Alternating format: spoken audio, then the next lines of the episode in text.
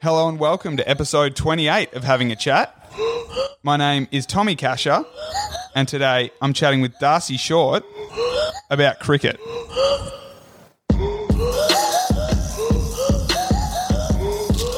Hailing from the Northern Territory, Darcy Short burst onto the scene in his B B L debut way back in B B L six. Since then, he's dominated the Big Bash, making two hundreds and sitting fourth on the all-time most sixes list. He's had a stint with the Rajasthan Royals in the I P L, as well as representing Australia in both T twenties and O D Is. Now, while twenty sixteen was when Darcy made himself known to cricketing fans across the country, he actually made his debut back for Western Australia in twenty eleven. He's now taken some time in the middle of his busy B B L schedule to have a chat. So the way I uh, the way I kick off my podcast is the first question is always, what did you have for breakfast? What did I have for breakfast? Uh, the old standard poached eggs on toast with a bit of bacon. It's what I go with nearly every morning, and it's pretty pretty boring, really. So when you're not in like a bubble or, you know, in the middle of a tournament, are you making that yourself? Is that your go-to when you're like at home? Uh, no, nah, I'm normally going out and sitting in a cafe, yeah, okay. um, whether it's whether it's by myself or, or with the missus or um, or my dog. It's just go to a cafe, chill out, have a have a coffee and, and breakfast and head on home. Are you big on like meal prep and getting all that sort of stuff sorted, or are you just kind of like day to day you'll go to Coles or Woolies and kind of get what you need, or are you sort of like on a Sunday you do your meal prep, you got your week sorted? Uh, if I'm home, it's it's normally uh, my partner getting it organised and having a Coles delivered delivered on a, on a Thursday, and it's ready for a week. And I guess we just meal prep to have cook once and have meals for two or three nights, and then um, yeah, then cook again. But Uh, I don't do a lot of cooking. Okay. At the moment, it's a lot of Uber Eats and, yeah, I guess just eating eating takeout, which is, is probably not good for the body, but um, that's hub life at the moment. Mate, what's your go-to? If you did have like a night at home and for whatever reason you couldn't get Uber Eats and you're in charge yep. of cooking, what's your go-to meal? Uh, steak and veggies. Yeah, okay, that's an easy one. Yeah, no, nah, look, I, I love my steak, and that's that's probably my go-to in terms of if, if I was cooking it and wanted to Yeah, have a have a decent decent meal at home. Surely that balances out all the Uber Eats we're doing. Just a nice steak and veggies helps the rig, and then you can sort of splurge on your Uber Eats. Definitely, surely once a week that, that helps out. Yeah. And, I guess keeps you on track, mate. So, uh, in my research, I found out that you're originally from the Northern Territory, and you moved to Darwin when you were four, and your parents owned an, like an indoor sports centre. Yep. Mate, what was that like growing up? Was that just heaven, like as a young kid, being around sport and, you know, where your parents worked was where you could go and play? Yeah, definitely. It was um, something that I really enjoyed growing up, being able to go play whatever sport I wanted indoors, and five or six nights a week I was I was spent in there either playing three games of indoor cricket in a night, or I was playing volleyball or playing netball and even soccer. So it was a fun time growing up, and yeah, it was like it's like having a hundred mates come up come to your house every night, and all you're doing is running around and playing sport the whole time. How much did that, because I know indoor cricket's so different to like outdoor normal cricket, whatever you want to refer to it as, but how much do you reckon that helped your development like growing up? Uh, I would say a lot, um, just because I was playing cricket and I wasn't really changing my game. I was always trying to hit the ball as hard as I can to the back net. Yeah. I guess, yeah, it just it helps you with your reactions and whatnot as well, being in there and fielding, fielding as well. So um, I think it's helped to help me quite a lot in terms of to, to get to where I am. So at what stage then did you start, I guess, realising that you had a lot of potential and talent as a junior? Uh, I was always told at a young age that I had had the ability to to do what I wanted with it, and I guess it was just whether whether I wanted to or how far I wanted to take it. It's always been a dream to, I guess, play for Australia, and been been successful in that, and, and I, I want to keep doing it. But, yeah, I was always told at a young age, and, yeah, like I never really believed people. I was just always out there playing cricket and having fun. So what was the standard of cricket like up there in, in Darwin? Uh, pretty good. We had a lot of imports come over from New Zealand um, and some from other states coming up to, to play cricket, and because it was their off-season, it was the only place I could really play cricket and get games in. It was, was decent to, to start with when I was growing up playing cricket when I was fifteen, sixteen, playing first grade. And you played some cricket there with your old man, is that right as well, up in Darwin? Yeah, I did. Um, it was a good time to be able to, I guess, share the memories to to play cricket with with my father. And yeah, I would love to be doing it again. But it was just fun because I felt like I was playing with my a mate and my father at the same time, and we'd always get into each other if one didn't didn't score runs and the other one did. And yeah, I remember that there was a day where I scored a hundred in the morning in under seventeens, I think it was. Uh, and then we both played the game in the afternoon in B grade, and he scored a hundred in the afternoon. I got a first ball in that game, and he he, he scored one hundred twenty-four and I scored one hundred four. So he had the wood over me all day, all day that day as well. So yeah, that was just one of the memories that I had from from growing up and playing cricket with, with my dad. Was there a fair bit of banter growing up? Because obviously you said you were, you know, told from a young age that you could go on. Was there an age where you started to have a bit of banter with your old man going, you know, I'm better than you now. Like, I grew up, and at twelve and thirteen, you were throwing balls to me, and now I've kind of overtaken you? Yeah, I think it was that a, at probably fifteen, sixteen where I think he realised that that was that was the case. Yeah. It was, it was always hard on me in terms of being like, oh, if I only got to fifty or, or sixty, he'd be like, oh, calling me half a job all the time, not getting to a hundred. And, um, like, it was... It, it was fun to, to grow up that way, and um, it was hard but not like not too serious about it, and yeah. Always had a bit of fun about it. Mate, something I also want to chat to you about. So I saw on your Instagram that last year for the B B L you were posting the um, Indigenous Hurricanes uniform and your uh, bat stickers that Icon did up for you. So with your Indigenous heritage, what does that mean to you? Oh, it means a lot. I mean... just the history behind um, Indigenous culture and how long they've been around. And I guess for me now it's more trying to prove that there's a pathway in cricket for Indigenous kids growing up, and showing that, that dreams can happen, whether it's playing cricket or A F L or um, anything they want to do with, with their life. I think it's just being able to show that there's a pathway to doing what you want and what you love. Do you think there is better pathways these days? I guess you'd be more across the pathways with cricket, but with, you know, yeah. A F L, N R L, do you think there is more of an awareness, yeah, the level of awareness we need to have around Indigenous culture and having programs that are specifically tailored to those communities? Uh, I think it's I think it's definitely on the right track. Um, I think A F L and N R L have, have maybe a, a little bit further in terms of like their their pathways and um, I guess tapping into that, the Indigenous communities, um, whether that's because it's easier just to have a football or a rugby ball in a community and that's what they've grown up with, and it's a bit hard to have stumps, bats and balls in, in communities unless you get them there deliberately, which is I think Cricket Australia are trying to do and, and, and get to those communities and um, I guess build pathways through that. With with cricket, we've got the Impaja Cup that, that happens every year in Alice Springs, and that's always a good time to, to be able to go to, especially when I was growing up playing with um, Indigenous kids and, and I guess expressing our culture or, or our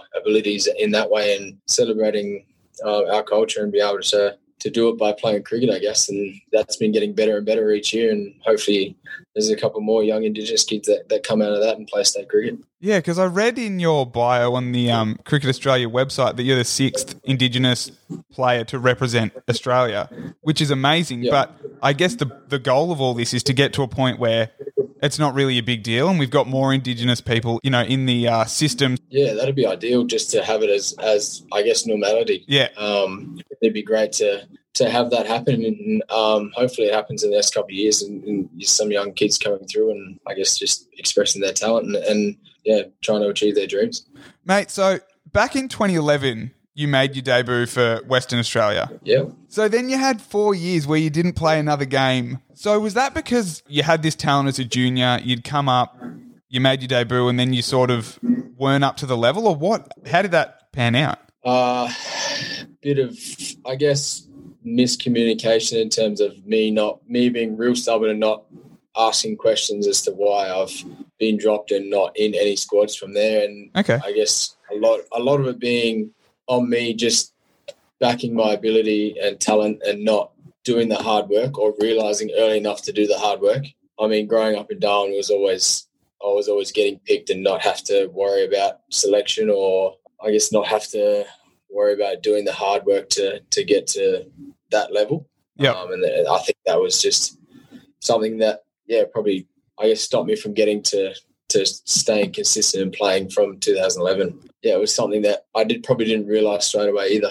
So what were you doing after you made your debut in twenty eleven? Were you playing grade cricket in Western Australia? Yeah, yeah, I was playing grade cricket uh, in Western Australia for uh, Gosnells Cricket Club and, and captain in the club.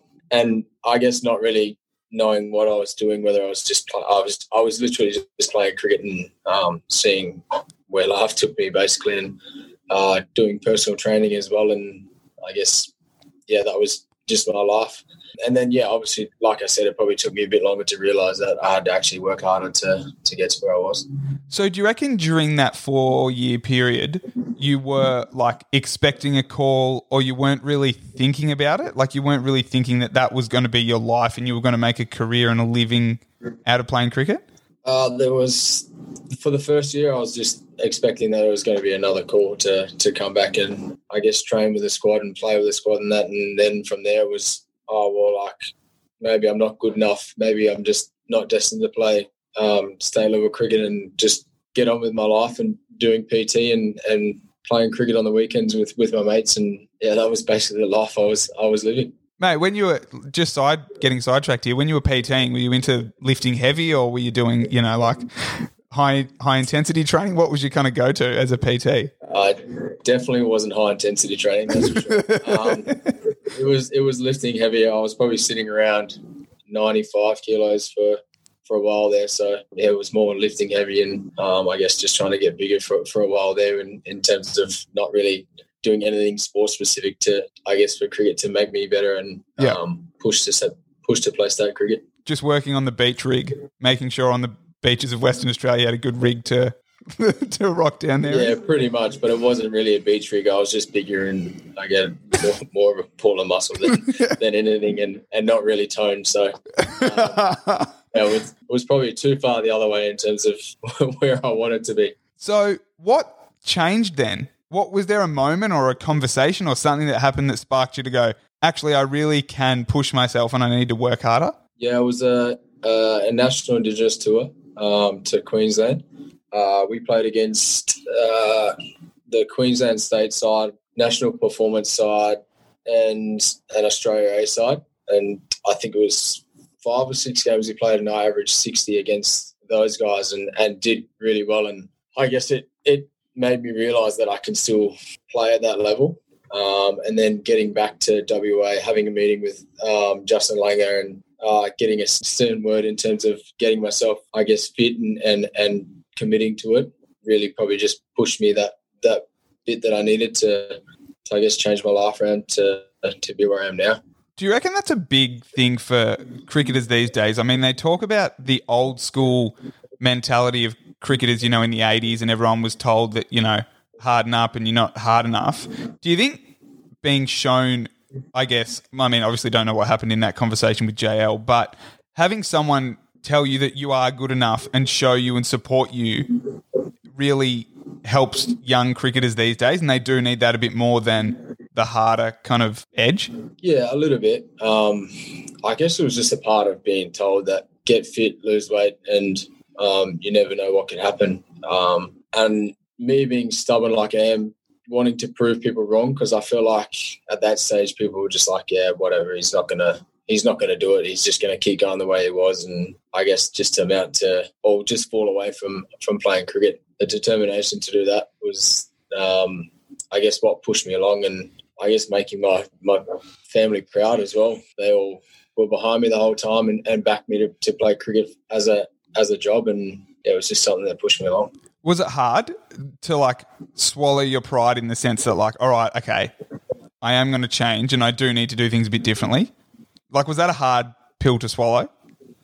Uh, not so much a hard pill to swallow, but I think it was just because I was so stuck in my ways of what I did for the last five or six years was was quite tough. And she won't admit it, but my partner Gemma had a lot to do with, I guess, keeping me on the right track of eating well and pushing me to, to be, I guess, into the, into the direction that I, I wanted to go. And yeah, I put a, a lot of my career, I guess, her backing me and, and keeping me on the right track in terms of eating and that as well. But she won't admit it, but that's it's it's true, and she should take a lot of credit for it. Your partner, Gemma, you're getting married soon?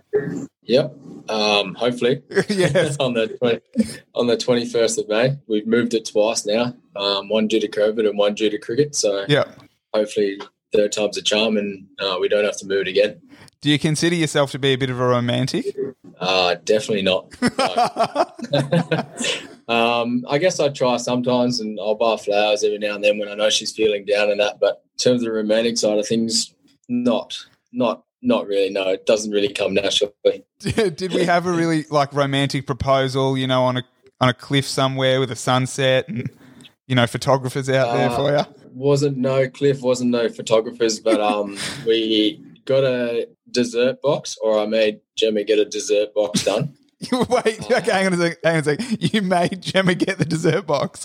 Yeah, yeah. Listen, her work friend does them. Oh yeah, okay. I didn't have a number, so, yeah, so that's right. how yep. we got to that part. Yeah, okay. I get it. Um, and we went to Swan Valley, and I ended up sticking the ring box inside of that and made her open it. She was. She pushed it forward because she was very determined that she wanted to open the dessert box before dinner, and I wanted to do it after. So there was a bit of a rushing around to, yeah. to get it in there, and um, I guess and bring the box out. And uh, it was not rushed, but felt like it was pushed into doing it earlier than I wanted to. And but no, look, she ended up saying yes, and she she was surprised and didn't expect it to happen. How were the nerves before that moment? Like when you'd put it in the box and you were, you know, on your way out there. You, were you more nervous before something like that, or before a big, you know, big bash game, or a or a T twenty against India? I was nervous. I was more nervous asking her dad, and I knew he was probably going to say yes anyway. So yeah, okay. That was the hardest part, asking asking her father. And I guess I couldn't even get my words out before he even said yes. So um, I assume that was a that was a good thing from there. And it's definitely the most nerve wracking I've been. Um, walking out in front of crowds easy compared to to. Getting down on one knee and asking the question. Do you still get nervous before you play games? Uh, yeah, sometimes, especially if I'm not scoring runs. It feels like uh, I get more nervous going into each game after that. But it, it quickly goes away, I guess, when you when you hit the first ball or, or, or get off the mark. And you know, I see them as, I guess, good good to be nervous because you, you still care about what you're doing, and yeah, and you want to do well. Uh, in the test the other day, Wadey and uh, Rishabh Pant were having a bit of chat. Do you ever chat much when you're batting? Yeah, I don't mind a chat. I don't mind getting in a contest and getting involved in, in I guess, trying to keep myself in the game and, and stir the or the batters, a bowler's having a go at me, and me going back gets me in the contest, and I really enjoy that and makes me more stubborn and determined. But yeah, Wadey picks on the people that uh, I remember Big Bash game playing against Scorchers, and he was going at Mitch Johnson, and it was oh. the second time I faced him in the game, and I was like, mate, like if I was fast enough as it is, and he's having a go at him and then gets off strike and I've got to face him. It's like just pick your battles and who you want to do it with. Like it's fine, but make sure I don't have to go and strike yeah. and face him next ball. So but yeah, no, nah, it's great to I, I guess get in the contest, and um, especially when Wadey's out there as well, it's even better to, I guess, have us two going at going at a bowler. In the Hurricanes squad at the moment, who would who would be the best on the lip out in the field? James Faulkner has a bit uh, of a chat, doesn't he? Yeah, James Faulkner loves a chat, but he also loves chatting about himself as well. Okay, so right. He, he definitely doesn't mind a chat in terms of giving it to, to the batters while he's out there as well. So since uh, I guess this season has started, you've played a couple of Shield games for W A, and then the three T twenties against India at the start of December, and now the Big Bash. What's the COVID kind of situation like? Like, do you, how's it changed your routine, I guess, around games and hubs and all that sort of stuff? Uh, it doesn't really change routines or anything, but I guess it's just turned into to hub life and, and dealing with different rules. And normally Shield cricket, you'll you'll go play a game away for a week and a half, and you'll go home and you'll be at home for a week and a half, play a game there, and then you'll leave again. Whereas now I think it's been like, I reckon I've been home for seventy-two hours since maybe the middle of October. So oh, it's wow. like just because of being in, in Shield cricket, into um, international setup, into B B L hub life, like it's just been, a, uh, I guess, a, a never-ending bubble, which is something that's a bit different and you have to deal with. But it's like, I guess it's no different to going over to the U K and playing cricket for six months, but we're just doing it at home at the moment. So it's it's different, that's for sure. But like I guess it's something we have to do at the moment with, with COVID around. So I guess for me, it's just taking it every day as it comes at the moment and trying to enjoy it as much as possible. With the B B L squads coming together kind of, you know, a few weeks before the tournament starts and then trying to gel together for the season, do you think this hub has will help teams gel and bond better? Yeah, I think it will. Um, it's been a bit different this year because I got here the day before the first game and played the day after, so it was like I was just rushed in and, and played, but because I've been here for four or five years, so it's, it was okay. Like I, I know everyone anyway, but it's, yeah, I think it's definitely helped in terms of teams gel together, and you've either got to gel together or it's not really going to work because you, you're always in each other's pockets all the time. You mentioned you've been at the Hurricanes for the last few years. What was it like when the shoe was on the other foot for you and you went over to the I P L and played for Rajasthan? How hard was that trying to gel with a group of people that you'd probably hadn't met the majority of them before or played with before? Yeah, that was also tough because I had a, a bit of a passport issue in terms of Star Trek, losing it and not getting it back to me in time when I was meant to actually go. So what? I had a bit of trouble in terms of trying to find a new one. And then when I ordered a new one, the other one showed up, but that was cancelled out anyway because I ordered a new one. So it was bit of hectic to, to get over there, and there was the same thing. I would have got over there a day or two days before the first game and then st- sucked straight in. So uh, it was a, a hectic time beforehand, and then, yeah, got off to a bad start over there in terms of getting run out first two games in a row. And I guess the pressure just built from there because of how much I went for and how much I wanted to do well uh, and prove that I was worth that money and I was meant to be there. Yeah, and I guess it was just chasing my tail from there, trying to trying to prove that I was I was meant to be there, and yeah, and just wanting to to do well for the team.